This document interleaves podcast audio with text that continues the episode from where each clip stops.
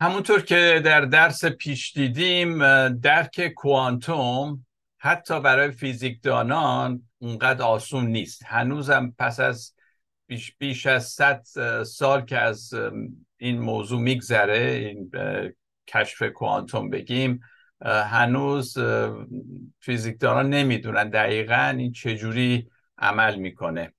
حالا چه برسه به ماها که دیگه حالا لاقل من که فیزیکدان نیستم. ولی یه چیزایی رو می‌تونیم ما تو این درسا بفهمیم و بعد در رابطه با اون ببینیم الهیات ما رو خودمون رو چجوری می‌تونیم شکل بدیم. موضوع ذره موج که گفتیم ذره موج در واقع یه چیزن تو کوانتوم انگار یا بهشون میگیم فوتون. و همینطور این پارادوکس ناظر زیشعور یعنی اینکه یک فعل و انفعالاتی رو که در این فوتون هست اگه یه نفر ناظر باشه نگاه کنه فورا اینا بازشون رو عوض می‌کنن. یعنی انگار می‌فهمن که یکی داره نگاهشون می‌کنه. درست من اینو اگه بخوام به زبون ساده نسبتا بگم شما مجسم کنید یک کلاس درس که هنوز معلم وارد اون کلاس نشده. و بچه ها نمی‌دونم برای همدیگه هواپیما کاغذی پرتاب می‌کنن یا بعضی با هم شروع می‌کنن با هم صحبت می‌کنن. یه نفر داره مشقشو می‌نویسه یه نفر رفته پای تخت ادای معلم رو در میاره. ولی وقتی معلم میاد تو همه ساکت نشستن. حالا اگه از یه نفر بپرسین که این کلاس چجوریه چی رو می‌تونه شر بده؟ ورود معلم حالت کلاس رو عوض کرده. و تو کوانتوم هم همین جوریه. وقتی ما که به فوتونا نگاه می‌کنیم می‌خوایم اندازه بگیریم یهو اینا همشون مرتب ساکت میشن انگار. یه فرم دیگه ای می‌گیرن. اینه که کوانتوم فراره. ثابت نیست. نظم نداره. یه جور نظمی برای خودش داره ولی در این حال بینظمی هم توش هست. یعنی نمیشه هیچ اندازه گرفت میشه قطعیتی درش نیست عدم قطعیت. این چیزی که کوانتوم برده توی فیزیک و همینطور تو خیلی چیزا. الان در پزشکی در زیست شناسی در خیلی جاها الان از کوانتوم استفاده می‌کنن. بنابراین میشه نتیجه گرفت که این واقعیتی که ما می‌بینیم الان با این حساب با این کوانتوم و اینا انگار با اون واقعیتی که در فکر داشتیم قبلا فرق می‌کنه. اینه که کوانتوم این سوال رو پیش آورده که واقعیت چیه. آنچه از امور روزانه می‌شد فهمید و اونچه ما در مدرسه یاد گرفتیم و فکر می‌کردیم ما خیلی دانا هستیم و علامه دهریم الان اون چه به چشم می‌بینیم و اینا می‌بینیم در اصل این نیست. و یه چیز دیگه ای هستش. کوانتوم ما رو با یه واقعیت دیگه ای آشنا می‌کنه.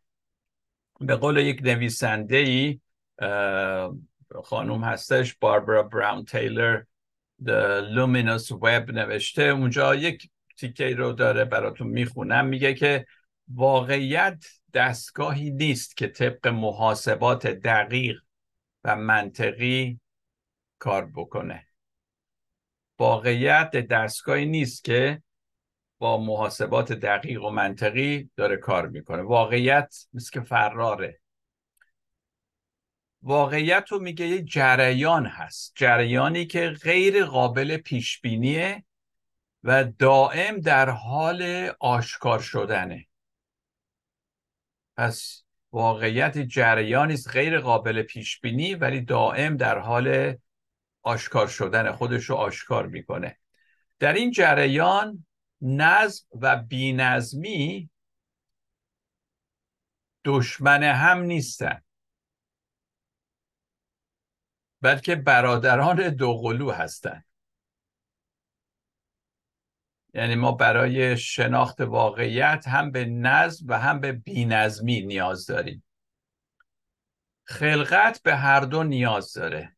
آنها با هم زندگی را تشکیل میدن حیاتی که ما داریم از این نظم و بینظمی است. شاید درک ما از خدا مانند درکی که ما از زمان و فضا داریم چند چندان قطعی و محکم نیست. یعنی واقعا من کسی می که بگه من دقیقا خدا رو شناختم یا بگه یا وانمود کنه یا یک جوری اینا رو بخواد بگه من شک می یعنی مطمئنم که نشناخته. انگار شناخت خدا هم همینجوری سیاله. یعنی ما هی داریم خدا رو می‌شناسیم. اما باید از خودمون بپرسیم شناختی که از خدا داریم همین حالا چگونه می‌تونه با خلقتی که او آفریده که به این شکله و کوانتوم توش هست اینا رو حالا ما چجوری با همدیگه وفق بدیم؟ چگونه میشه این کار رو نه با ترس بلکه با کنجکاوی دنبالش رفت؟ بسیاری از ایمانداران میترسن سوال بکنن سوالاتی که دو درشون هست. من میگم به جای ترس بیاید با کنجکاوی بریم جلو. ما کنجکاوی.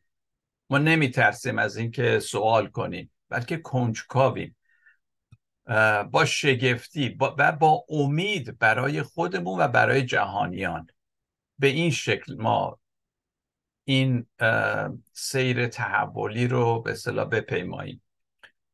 فیزیک کوانتوم با تمام عجیب و غریب بودنش راه های تازه‌ای برای شناخت خدا گشوده است. من من اینجور باور می‌کنم. به تدریج که ما اطلاعات جدیدتری درباره عالم هستی کسب می‌کنیم درک ما هم از خدا و اسرار الهی بهتر میشه.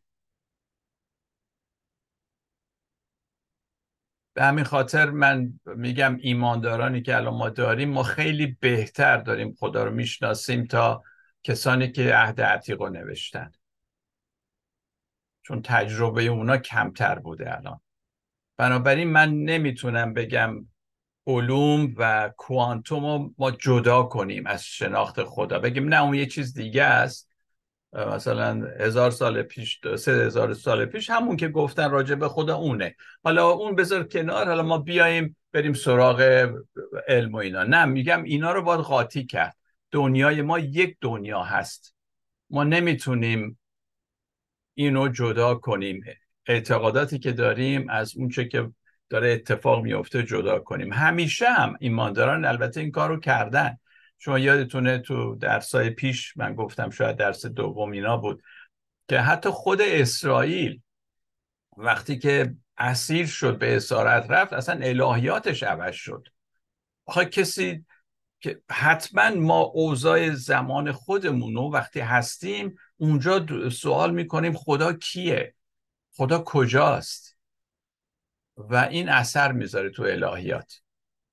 با مثال کار بارتو شاید بعضیاتون شنیدید. ایشون خب یک کاملا آدمی بود که لیبرال بود در اعتقادات مسیحی ولی و معتقد بود که انسان ها همه خوبن ولی بعد جنگ جهانی که اتفاق افتاد اول دوم و اینها این یهویی اصلا دگرگون شد که فهمید که در انسان ها ممکنه شرارت پیش بیاد. بنابراین تیولوژیش عوض شد و یک تیولوژی جدیدی آورد الهیات جدید که میگن نیو ارتودکسی که اونم الهیات کاربارت هم برای خودش یک ید طولایی داره. به هر حال پس همیشه درک ما از خدا با دانشی که از عالم هستی داشته ایم دائم در گفتگو بوده لاقل نمی‌تونیم این دوتا رو از هم سوا کنیم. همونطور که در دروس پیشم دیدیم نویسندگان کتاب مقدس هم شاهد این تغییرات بودن و در اثر تغییرات حتی اگه نگاه کنیم مثلا انبیایی که بعد از اسارت نوشتن یک الهیات دیگه ای دارن با انبیایی که قبل از اسارت بودن. به خاطر این اوضاعی که برایشون گذشته. و اسارت بنی اسرائیل کلی الهیات اونا رو تغییر داد. در زمان ما هم کسانی هستن که توانستن بین علوم و الهیات یک تعاملی به وجود بیارن یک گفتگوی به وجود بیارن. یکی از چهره های محبوب که من من دارم و من خیلی عالیه. یعنی خیلی خوشم میاد از نوشتاش یک زنی هستش به اسم ایلیا دلیو.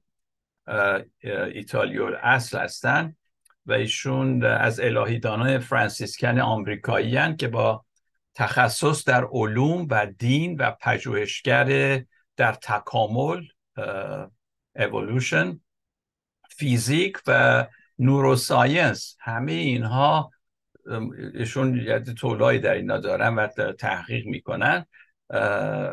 و اینا با و همجور الهیدان هم هستش ایشون. خیلی قشنگه. حالا در درسای بعد من از ایشون بیشتر نقل قول می‌کنم ولی یه نقل قول کوچیک اینجا می‌کنم. ایلیا میگه که کشف تکامل یا هم فرگشت اولوشن و فیزیک کوانتوم دریچه جدیدی به راز الهی گشوده و نقش خدا و انسان را در تکامل نشان داده است. و میگه که موضوع جاسازی خدای کهنه در کیهان جدید نیست در عالم هسته جدید نیست بلکه تولد خدایی جدیده. یعنی واقعا ما یه خدای با یه خدای جدیدی روبرو هستیم. من خودم خوشحالم که عقایدی که درباره خدا و عیسی داشتم در حال تغییر و تحوله. من هی دارم از دیدهای مختلف به این موضوع نگاه می‌کنم و خدا از خدا می‌خوام که کمک کنه که این دیدها رو من بیشتر ببینم. یعنی داشته باشم و به اینجور خدای جدید در واقع برسم. نه اینکه خدا عوض شده ولی دید من عوض شده نسبت به خدا. من خوشحالم از این لحاظ. امیدوارم همه شما هم با من کیف می‌کنید که تو این درس ها ما داریم این راه رو میپیماییم. دیدگاه من نسبت به امور روحانی در اثر همین عمیقتر شده و غنیتر شده. جالبه اعتقادنامه نیقیه اینجور شروع میشه. میگه ما ایمان داریم به خدای یکتا پدر قادر مطلق آفریدگار آسمان و زمین و هر آنچه پیدا و ناپیداست. این اعتقادنامه که هزاران سال پیش بوده میگه آنچه پیدا و ناپیداست. و من نمی‌دونم نویسندگان چی در نظر داشتن که میگه آنچه ناپیداست. اینا که در قرن چهارم نوشتن منظورشون چی بوده؟ شاید اشاره به دنیای فرشتگان یا عالم ناشناخته می‌کنه. هرچه بوده جالبه که اونا می‌دونستن. خدا در آنچه با چشمانشون میبین نمی‌بینن نقشی داره. در اون ناپیداها یک خدایی هست اموری هست که نمی‌فهمن. البته اونا تئوری انشتین و تلسکوپ ها و اینها رو نداشتن در اون زمان یا تنیدگی کوانتوم که در درس پیش گفتیم.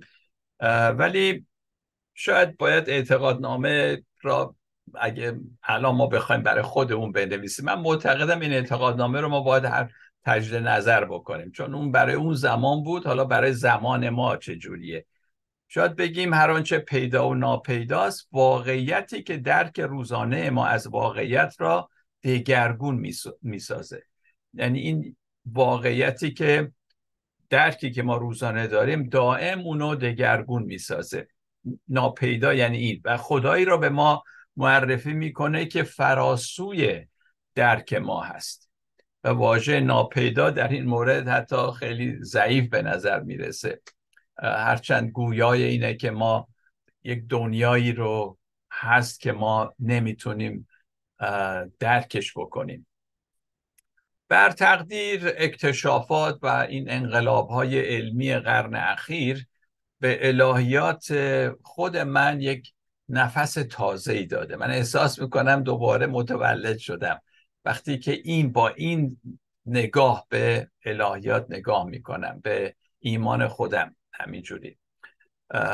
واقعا اونچه که ما عادت داشتیم و همینجوری این عادت ها عادت ها به نظر من باید دگرگون بشه. شاید به قول سپهری زندگی چیزی نیست که لبه تاخچه عادت از یاد من و تو برود. زندگی دائم داره خودشو از نو نوآفرینی درش هست از نو می‌سازه. ایمان به خدای جدید این خدای جدید کمک می‌کنه از واقعیت های زندگی نترسیم عزیزان. برای منی که اینطوری بوده. وقتی به کوانتوم فکر می‌کنم به دنیای کوانتومی به اصلا یه دنیای دیگه ای برام باز میشه و ترس من از زندگی از مرگ حتی از بین میره. مطمئنم همینجور که گفتیدم روی شما مسئرات مثبتی گذاشته. هرچند هنوز ما خیلی سوالات داریم در این مورد. من خدایی رو میپرستم که فراتر از درک منه و با فرمول های انسانی و تعالیم الهیاتی و با علت و معلول و فیزیک نیوتونی که اون فیزیک قدیمی هستش کلاسیک هست قابل پیش بینی و اندازه گیری نیست. همیشه الهیات حتی کم میاره از اینکه خدای واقعی رو نشون بده و من همچین خدایی رو دوست دارم که باز شناختش و محدود نمیشه با یک سری تعالیم هرچقدر اون تعالیم هم درست باشه. اصلا تعالیم درست به نظر من معنی نداره. تعالیم هی در حال تحول دگرگونیه. چون ما با چیزهای سر و کار داریم که نمی‌تونه اندازه بگیره پس هر روز جدیدتره. هر روز چیز جدیدیه. خدایی که من با همه علم و الهیات و دانش نمی‌تونم کنترلش کنم و بفهمم. من عاشق اون خدا هستم. البته قصد من این نیست که من بی اهمیت بدونم اون که تا حالا یاد گرفتم یا فیزیک نیوتونی رو که جوابگوی این خدا نیست به نظر من که هرچند خوبه. حتی فیزیک کوانتوم و فیزیک نیوتونی اینو میگم فیزیک نیوتونی چون در علم نیوتون واقعا یه انقلاب بزرگی کرد. به همین خاطر فیزیک رو به اسم نیوتون سکه زدن. یعنی وقتی میگیم فیزیک نیوتونی منظور فیزیک کلاسیکه. و بعد فیزیک کوانتوم که فیزیک جدید هستش. پس قصد من این نیست که دانستن کشف نیوتون و دنیای فیزیکی که با حواسمون می‌تونیم بشناسیم اینا بی اهمیت خوبه ولی کافی نیست. هرچند نیوتون با قوانین ریاضی خود به جنگ قوانین الهی نرفت. اینو خواهش کنم دقت کنید. نیوتون خودش خب خداپرست بود و چیز نبود بیدین نبود اینا. و فیزیکش هم خیلی خوب بود برای خیلی از امور. ولی من فکر می‌کنم برای الهیات فیزیک نیوتونی یه ذره حتی مخرب شد. حالا به چه شکل؟ خدا رو در واقع نه که فرمول ریاضیات همه چیز رو میسنجید و به نتایجی می‌رسید در نتیجه خدا رو هم مثل یک ساعت سازی دونست. ساعت سازی که ساعت رو کوک کرده با قوانین فیزیکیش. و این ساعت خودش داره خودش رو اداره می‌کنه کنترل می‌کنه. چون خیلی خوب خدا اینو درستش کرده. بنابراین نیازی به سازنده هم دیگه نیست. این به نظر من یه خطری بود که ما ما را از شناخت واقعی خدا دور کرد. تاریخ مسیحیت و یهودیت نشون میده که اونا همیشه به خدایی باور داشتن که در دنیا فعال بوده. ولی فیزیک نیوتونی نتیجهش این شد که خدایی رو ما بشناسیم که ساعت سازی است که دنیا رو ساخته و در واقع دیگه کاری نداره با دنیا. خدا دنیا برای خودش برای خودش میچرخه. اینو دیزم میگن در الهیات یعنی اینکه خدا یعنی ما دیگه نیازی به خدا نداریم. البته خدا هست ولی ما رو طوری آفریده که خودمون دیگه همه چی کنترل کنیم. سازنده خیلی خوبیه ساعت ساز خیلی خوبیه خدا. ولی کتاب رو که می‌خونی اینکه خدا از ما جدا هست و کاری به کار ما نداره همچی چیزی ما نمی‌بینیم. هرچه علم به شرح دنیای فیزیکی با قوانین جدید پرداخت وجود خدا کمرنگتر و کمرنگتر شد. و بیدینی و بیخدایی و اینا رواج پیدا کرد. خدا فقط وقتی نمایان می‌شد که قوانین فیزیکی جواب نمی‌داد. و بنابراین اون موقع به خدا محتاج بودیم و اون عمل خدا رو می‌گفتیم چی؟ معجزه شد. چون به لحاظ قوانین فیزیکی ما اینا جواب نمی‌داد به این. اگه اتفاقی میافتاد ها این معجزه اینجا حالا دست خدا رو ما می‌بینیم. ولی در بقیه موارد خدا اصلا نقشی نداشت. پس انقلاب فیزیکی نیوتون بر درکی که مردم از خدا داشتن تاثیر زیادی گذاشت و یه ذره یعنی خداشناسی یه جور دیگه ای شد. خدا رو یه جور دیگه مجسم کردن. اکنون ما انقلاب دیگری می‌بینیم صورت گرفته که انقلاب کوانتومه که دنیای محاسبات فیزیکی و ریاضی نیوتون را زیر سوال برده.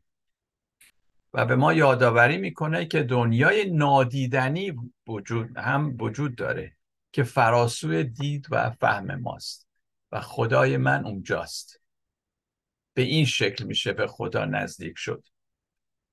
همونطور که فیزیک نیوتونی پیامدهای الهیاتی داشت که گفتیم پیامدهای منفی بود در واقع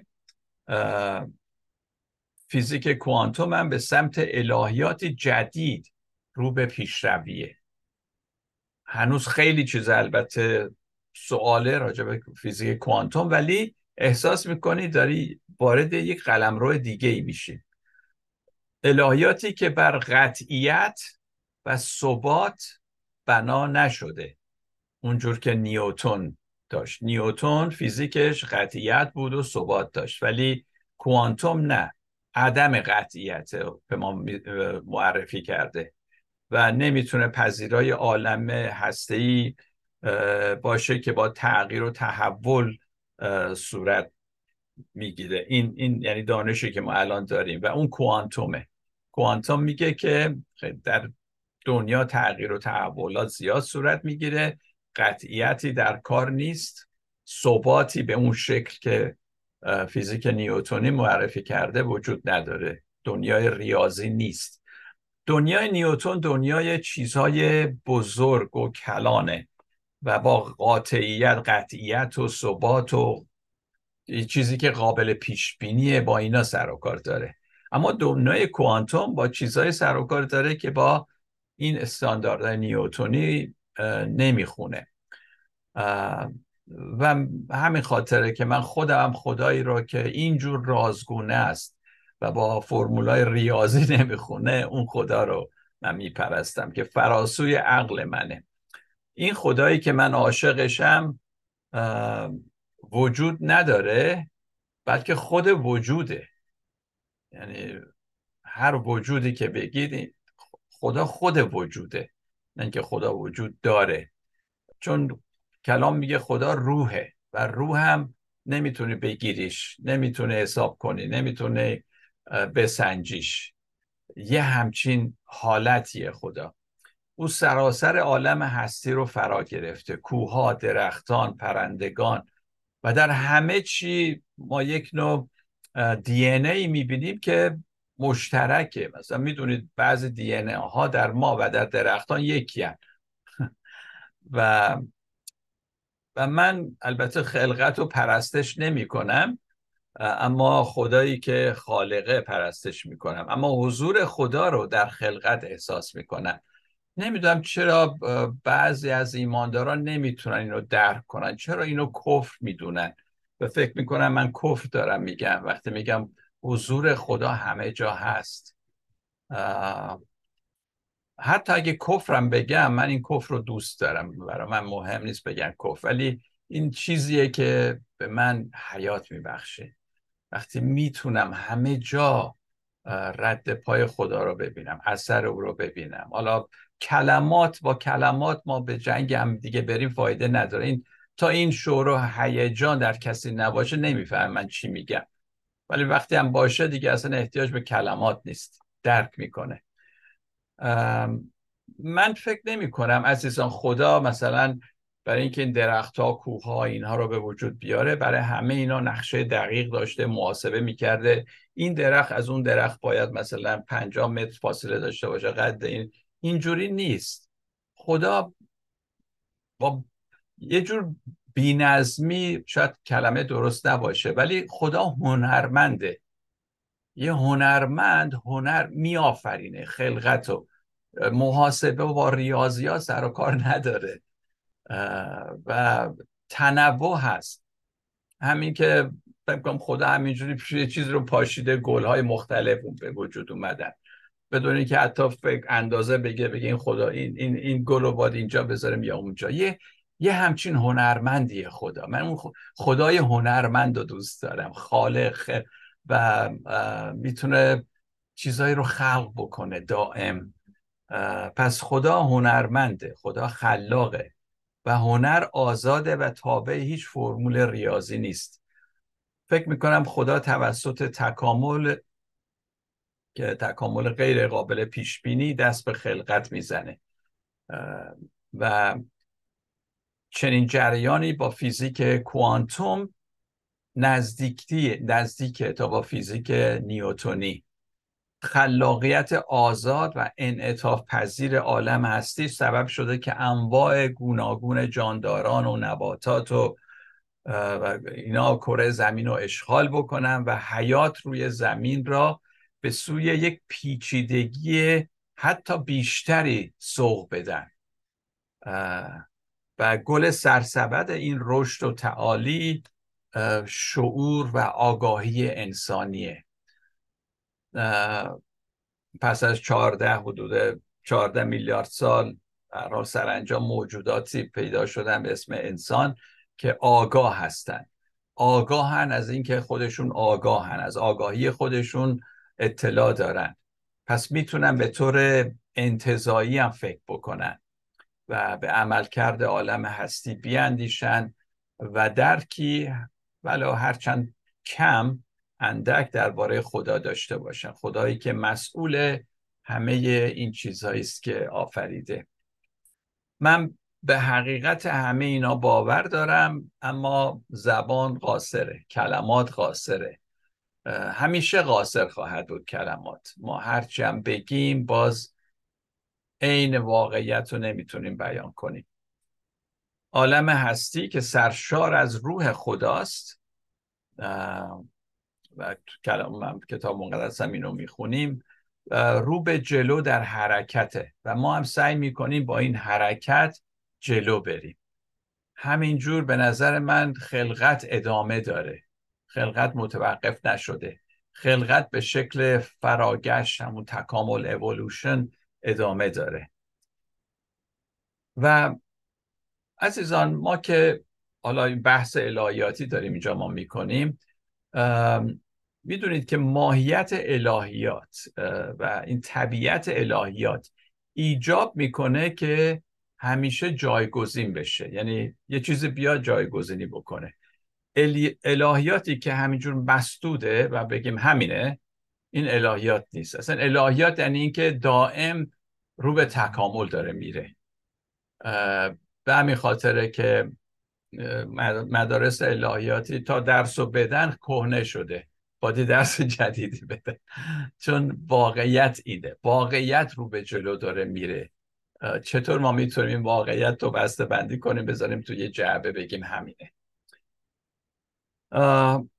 چون انسان در این حال که نیاز داره درباره معنای نهایی درباره خلقت و خالق و اینها مطلبی بگه که بیان بکنه در این حال هم نیاز داره. آنچه میگه بدونه که این حقیقت کامل نیست. یعنی حتی همین حرفی که الان من اینجا می‌زنم این حقیقت کامل نیست. شاید هفته دیگه ذره کامل تر بشه. اینو ما باید بپذیریم عزیزان. من هم برای تجربیاتی که تا به حال داشتم ارزش قائلم. میگم خدا رو شکر تا اینجا من خوندم و یاد گرفتم و تجربه کردم و اینها. اما این منو باز نمیداره. از اینکه به جرأت پیش نرم و بدون آنکه از تجربیات گذشتم بترسم که حالا اونا چی میشه رو به جلو دارم میرم. آنچه من آموختم در من ریشه دوونده اما من نمی‌ذارم منو این ریشه ها منو همینجور به زمین بچسبونه. و منو از دنیای اطرافم که دائم در حال تغییر دور نگه داره. از همین روز که نیاز به تغییر و تحول و تعدیل داریم ما همیشه. در الهیات در طرز فکر در جهانبینی خودمون.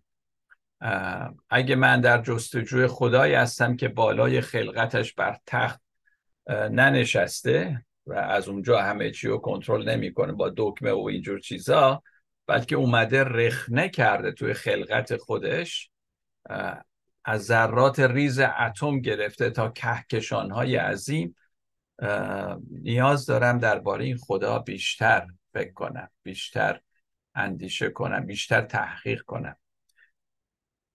یکی از اعتقادات منم که سالها آموخته بودم و حالا در حال دگرگونی موضوع جهنمه. در دروس بعد بیشتر باز به این خواهم پرداخت ولی من به عدالت خدا باور دارم عزیزم و معتقدم خدای عادل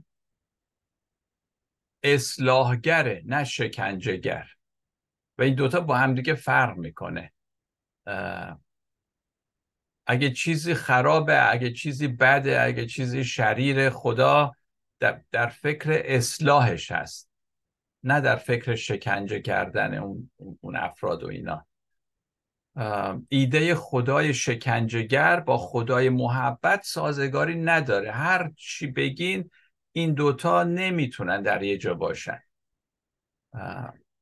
خدا جهان را آنقدر محبت کرد که توسط عیسی مسیح نزد ما اومد. مجسم شدن مسیح تنپوشی خدا مجسم شدن مسیح هرچند رازی عظیم است که قادر به بیانش نیستیم اما برای مسیحیت می‌دونین خیلی مهمه. یعنی اینکارنیشن این تجسم عیسی مسیح خود تجسم خدا در اومدن خدا در جسم هر, هر جور بخوایم بگیم این اصلا لازمه مسیحیت. مسیحیت بدون این اصلا هیچ معنی نداره. این راز نه تنها عیسی را به ما معرفی می‌کنه بلکه رابطه بین دنیای بزرگ کائنات و دنیای ریز اتم را هم که صحبتشو کردیم برای ما بیان می‌کنه. چطور؟ همونجور که قبلا هم دیدیم موضوع اصلی و بنیادین در تکامل زیست شناختی همون اولوشن کیهان شناسی و فیزیک کوانتوم یه چیزی که در همه اینها ما می‌بینیم یه اصل که غیر قابل انکار رابطه مندیه. اینا با همدیگه همه چی در با همدیگه در ارتباطن. واحد یا اصل وجود و هستی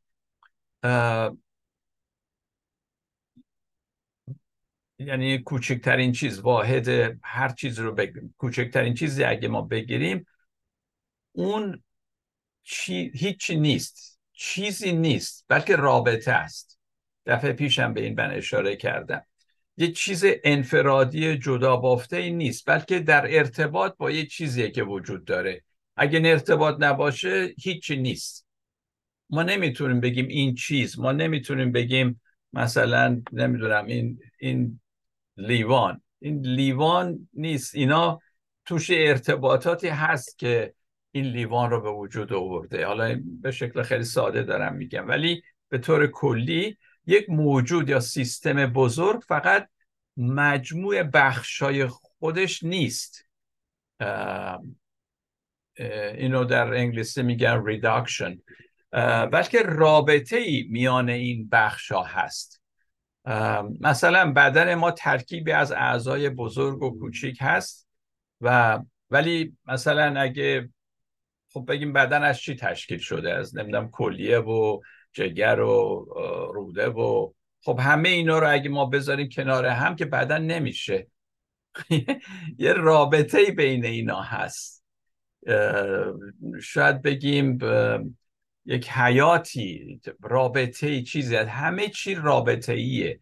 این رابطه مندی در همه چی هست. همه با هم در ارتباطن.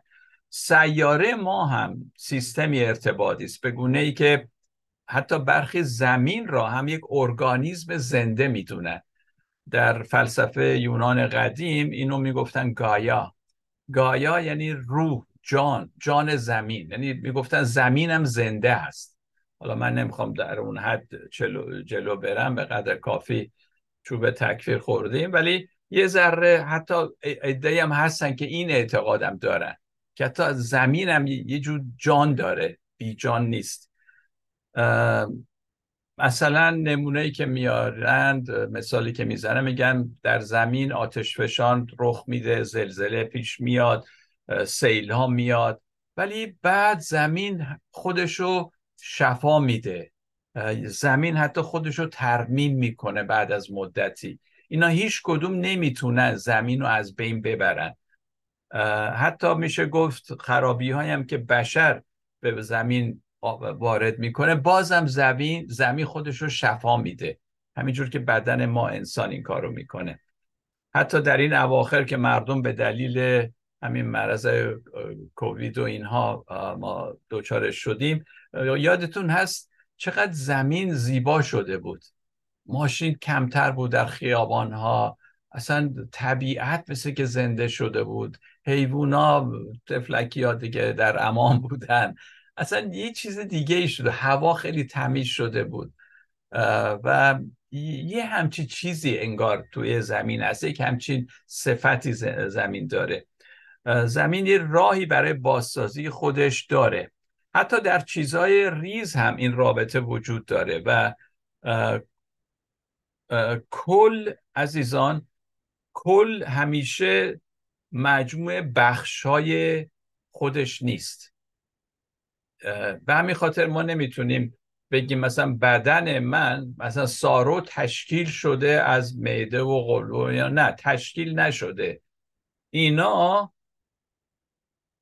مر... همه با هم در ارتباط هم و ارتباط یه چیز زنده ای هست. نمی‌تونیم بگیم تشکیل شده. اینا رو ما جمع کنیم. یه جایی سارو نمیشه. بلکه یه چیز دیگه جریان داره در همه اینها. پس از مجموع این اجزا حتی در مورد اتم که از پروتون ها و نوترون ها و الکترون ها چی؟ آیا درسته بگیم تشکیل شده؟ اگه دقیق با بخوایم بگیم نباید کلمه مثل تشکیل رو بگیم شاید باید بگیم از مجموع این اجزا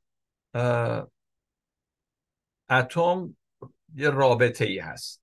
در اصل باید گفت اتم رابطه است که از این اجزای نسبت به همدیگه این رابطه ارتباطی که دارن اینو بهش میگیم اتم. چون بدون اون ارتباط اتمی وجود نداره. پروتون ها نوترون ها در ارتباط با هم هسته اتم هستند. نه اینکه اونو تشکیل میدن. و هر پروتون و نوترون حتی از سه ذره کوچکتر هم حتی تشکیل شده که دیگه وارد اونو نمیشیم. ما این را حتی در زندگی روزمره خودمونم می‌بینیم. مثلا حالا خیلی ساده ترش رو بگم. شما همتون کیک خوردید کیک درست کردید. یک کیک ما می‌تونیم اینجوره دیگه. اگه می‌خوام کیکی درست کنیم حتما احتیاج به تخم مرغ هست احتیاج به شیر هست آرد هست شاید شکر اینا. ولی از اینا میشه گفت تشکیل شده چیز کیک. باید بگیم که تخم مرغ شیر و آرد با هم مخلوط شده چیز جدیدی به نام کیک به وجود آوردن. حتی اگه اتومبیل رو شما در نظر بگیرید اتومبیل از ارتباط پیچیده نمی‌دونم سیم هایی که درش هست و خیلی اجزای دیگه این اتومبیل شده. پس اینا یک مثال است که شاید با بتونیم با این مثال ها درک کنیم چطور این همه چی با هم در ارتباط هستن.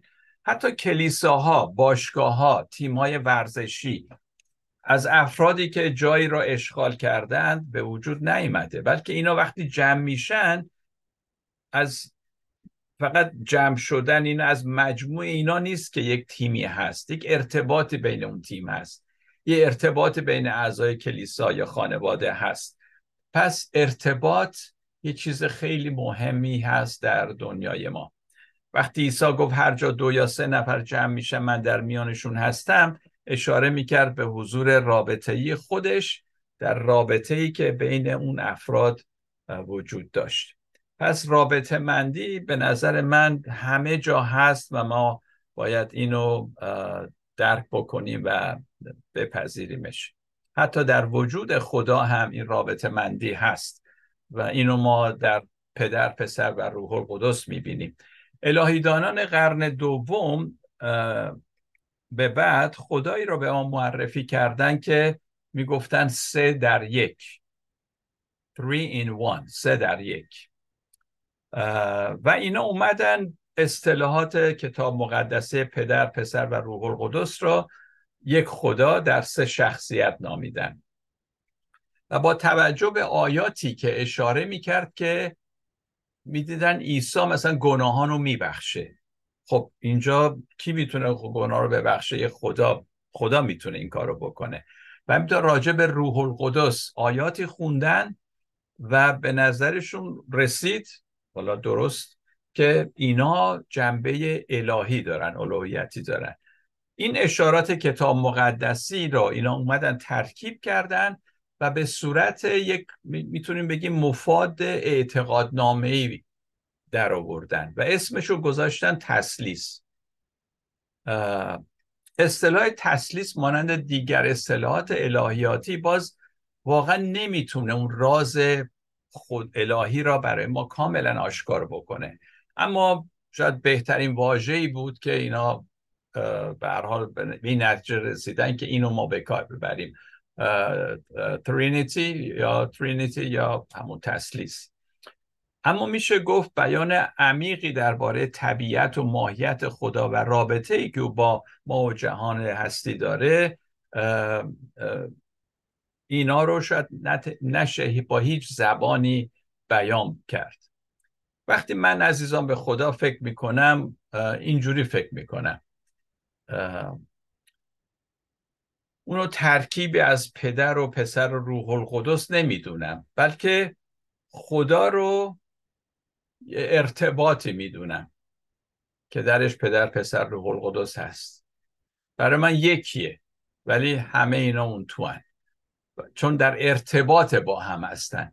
همین من تمام این مدت که می‌گفتم که ما نمی‌تونیم اجزا رو بگیریم و بگیم از این اجزا تشکیل شده. خدا تشکیل نشده از پدر پسر روح القدس. خدا رابطه بین پدر پسر و روح القدسه. بنابراین برای من یکیه. به این شکل من خدا رو میپرستم. ماهیت اصلی خدا خدای مسیحیت یک رابطه سگانه فیما بین هست که اسمش هست محبت عشق. یه اسم داره و اون عشقه. پس نتیجه ای که ما می‌گیریم اینه که رابطه مندی نه تنها در مرکز واقعیت قرار داره هر واقعیتی که ببینید این این رابطه مندی درش هست ارتباط هست بلکه در مرکز اصلا ماهیت خود خدا قرار داره. خدا هم رابطه ایه پدر پسر روح القدس. هم خلقت و هم خالق خاصیت رابطه ای دارن. خلقت گویای رابطه مندی خالقه. از خالق نشأت گرفته. چنین خالق رابطه من خودش رو در خلقتش خالی کرده ریخته تا جهانی رابطه من به وجود بیاره. من این خدا رو ترجیح میدم به خدایی که اون بالاها نشسته و با دکمه های الکترونیکی و کامپیوتری دستور میده چی بشه چی نشه. تجسم خدا در عیسی نمونه قدرتمندی از نوعی تجسم خدا در خلقته. هرچند این دو را باید از هم دیگه تفکیک کرد. من قبلا هم گفتم که یه نوع تجسم خدا حتی قبل از اینکه عیسی مسیح به وجود بیاد در خلقت انجام داد. یعنی اینکه خدا روحه ولی وارد ماده شد. ولی در عیسی مسیح البته تجسم اون بینظیر بود و طوری بود که خیلی قابل ملموس اومد در این دنیا زندگی کرد. و همین خاطر که ما در عیسی مسیح بهتر خدا رو می‌شناسیم. تجسم خدا رو می‌شناسیم تا در خلقت. ولی جفتش هم می‌تونیم بگیم که خدا به یک شکلی تم پوشید. یکی در خلقت ولی خیلی بالاتر از اون در عیسی مسیح. یوحنا میگه که در ابتدا لوگوس بود و همه چیز به وسیله او آفریده شد و این لوگوس جز پوشید و میان ما ساکن شد. کلمه در اصل یونانی لوگوس میگه. این لغت لوگوس یونانی در زمان یوحنا اصطلاحی بود که به نیروی اشاره می‌کرد که بین فاصله بین خدا و انسان رو پر می‌کنه. اون زمان یه همچین عقیده راجع به لوگوس داشتن یونانیا. پس کلام یا لوگوس نه تنها از ابتدا بوده بلکه همه چی میگه توسط او به وجود اومده. پس خدا در عیسی تم پوشیده و خدا در خلقت نیز تم پوشیده و خدا وارد ماده شده. تجسم خدا در عیسی برای انسان خیلی ملموس و صمیمیتر و و بهتر از تم پوشیدن خدا می‌تونیم بگیم در خلقت بوده. یوحنای دمشقی خودش از قدیسین قرن هفتم میلادی هست. خیلی زیبا اینو گفته. میگه من ماده را نمی پرستم من خدای ماده را می پرستم که به خاطر من ماده شد و نزول کرد تا در ماده ساکن شود که نجات مرا توسط ماده امکان پذیر ساخت. من از گرامی داشتن آن ماده که نجات مرا ممکن ساخت باز نمیستم. یوحنای دمشقی در عصر ما نمیزیست و این اون که ما در مورد کیهان شناسی و کوانتومی داریم صحبت می‌کنیم اطلاعی نداشت. ولی چقدر قشنگ مثل اینکه یک زمینه ای رو برای این بحثایی که ما الان داریم می‌کنیم آماده کرد. تجسم خدا در عیسی معنایی بس عظیمتر برای من دارد از اینکه عیسی اومده منو نجات داده که من به جهنم نرم. به نظر من این خیلی کم لطفیه اگه فقط عیسی رو به این شکل ما بشناسیم. مسیح فقط نجات دهنده شخصی من نیست بلکه خالق همه کائنات همه اقوام همه نژادها هست. در کولستیان یک شونزده میگه همه چیز به واسطه مسیح و برای او آفریده شده. الهیات الهیات اگه ما در مسیح رو در نظر بگیریم سراسر استعاری است ما هر کلمه به کار ببریم استعاره است برای خدا برای هر چیزی که داریم صحبت می‌کنیم چون اصل اونو واقعا نمیشه بیان کرد. این استعارات به چیزهایی که فراسوی خودش هستن اشاره می‌کنه. من اگه میگم خدا این یک استعاره است که به خدا به کلمه ای که فراتر از این کلمه هست اشاره می‌کنه. بنابراین صد درصد گویای اون نیست. وجود کوچک ما از کیهان بی انتها جدا نیست بلکه بخشی از این وجود زنده است که در ماهیت رابطه‌ای خدای عاشق تنیده شده است. رومیان 8 22 23 میگه ما می‌دانیم که تمام خلقت تا کنون از دردی همچون درد زایمان مینالد و نه تنها خلقت بلکه خود ما نیست خلقت خود ما نیست پولس اینا رو یه جا آورده. ما ما جدا از این خلقت نیستیم. همه ما در این سهم داریم. همه ماده همه انرژی همه چیز به هم مربوطه در این خلقت. خدا در ما در رابطه است. یعنی وقتی خدا رو میگیم در ما یک یک حالت رابطه ای رو با در نظر بگیریم و رابطه ایجاد می‌کنه که هر دو بر هم تاثیر بذاره نه؟ اگه میگم من در رابطه با شما هستم ارتباطی بین من و شما هست پس هم شما رو من تاثیر می‌ذارید هم من رو شما. پس من فکر کنم ما هم به یک شکلی رو خدا تاثیر می‌ذاریم. چون با خدا در ارتباطیم. انقدر ارتباط تنگاتنگ وجود داره. عشق خدا نسبت به ما بی و دائمیه. خب من این جمله رو با این جمله خاتمه بدم. نتیجه اینه که در این دنیا واقعیت اونی نیست که ما می‌بینیم. در این دنیا فضا خم شده. قبلا به این اشاره کردیم خمیدگی فضا. زمان نسبیه. به قول بعضی حتی زمان وجود نداره. ماده شکلی از انرژیه.